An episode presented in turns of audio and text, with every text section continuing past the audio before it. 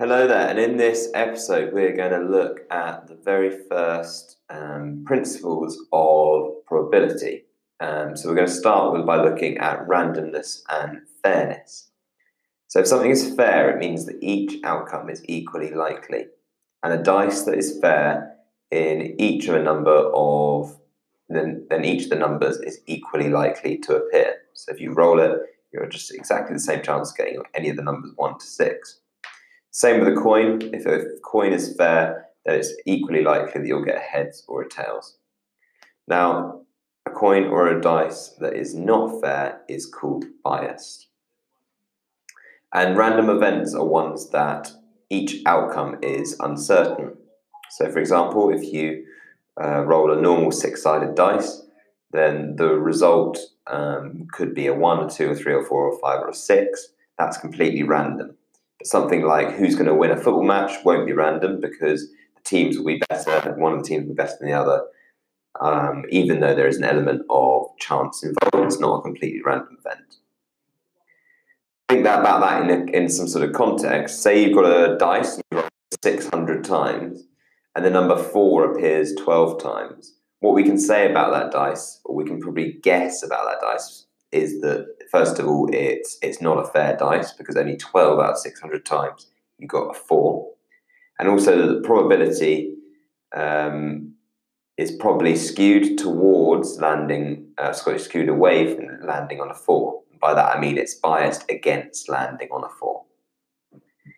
So think about thinking more about randomness in events. A penalty shootout could be seen as random, although you could also say there's an element of skill involved, so not completely random.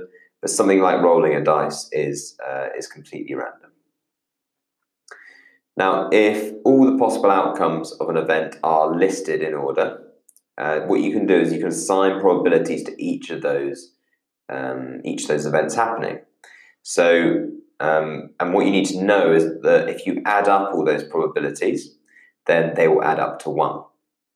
So, if you list all possible outcomes and they're all included, and uh, also only one outcome can happen at a time, then they will add up to one.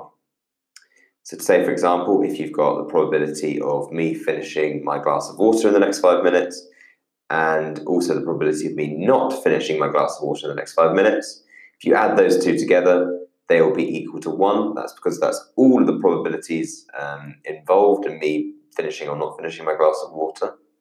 And also, they can't both happen. So I can't both finish and not finish my glass of water.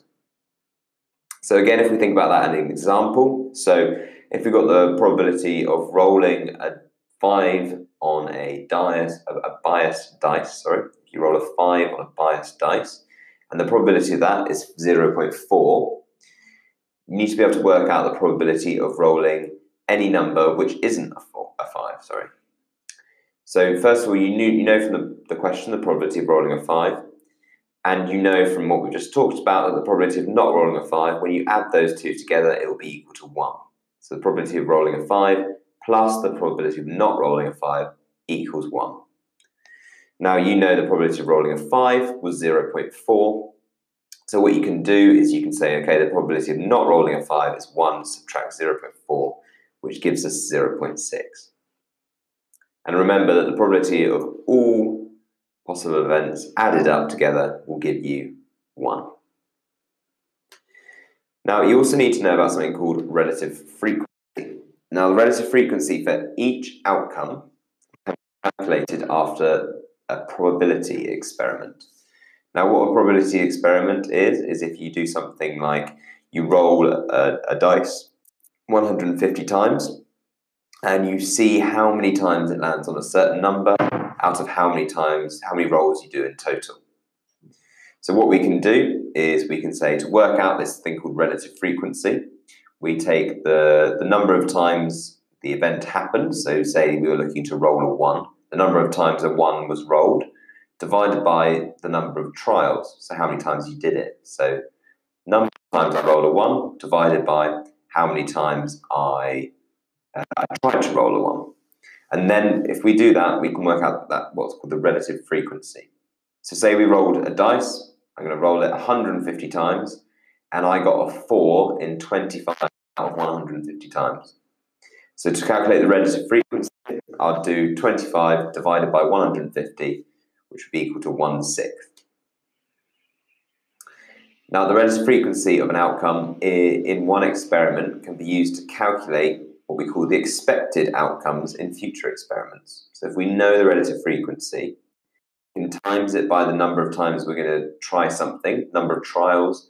So go back to the same example, the number of times I'm going to roll a dice, and that will give me the expected frequency. And by that, I just mean how many times I expect something to happen if I try it however many times. So I can say if, if the frequency was one sixth, like it was before, and I want to do it 600 times, uh, I can expect one sixth times 600 um, of times that that number is going to come up.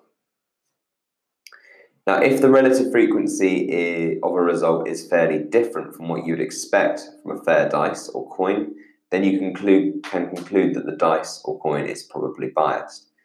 Otherwise, you can just conclude that it's a fair, di- a fair um, dice or coin.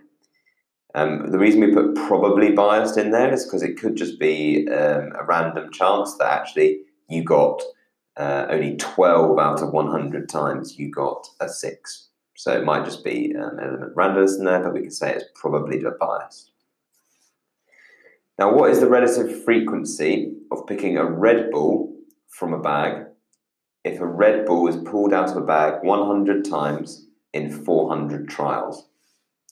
Now remember, the relative frequency is the number of times you sort of you you succeeded in what you're trying to do divided by the number of times you tried to do it. So 100 divided by 400 will give you 0.25 as the relative frequency.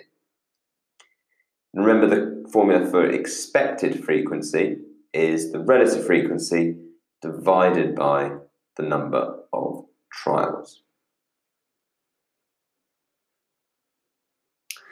Now, a scenario for you. A dice is rolled 600 times. The number 1 appears 572 times. What we can say about that dice is, first of all, it's probably not fair, and also that the dice is probably biased towards landing on 1. Let's look at um, a, question, a similar question to one we looked at earlier. So if you've got a biased coin and one side is heads and one side is tails, the probability of getting heads is 0.8. You need to be able to work out the probability of getting tails. So remember, the probability of getting heads plus the probability of getting tails will be 1. So we know that the probability of getting heads was 0.8. So we can work out the probability of getting tails by doing 1 take away 0.8, which is 0.2.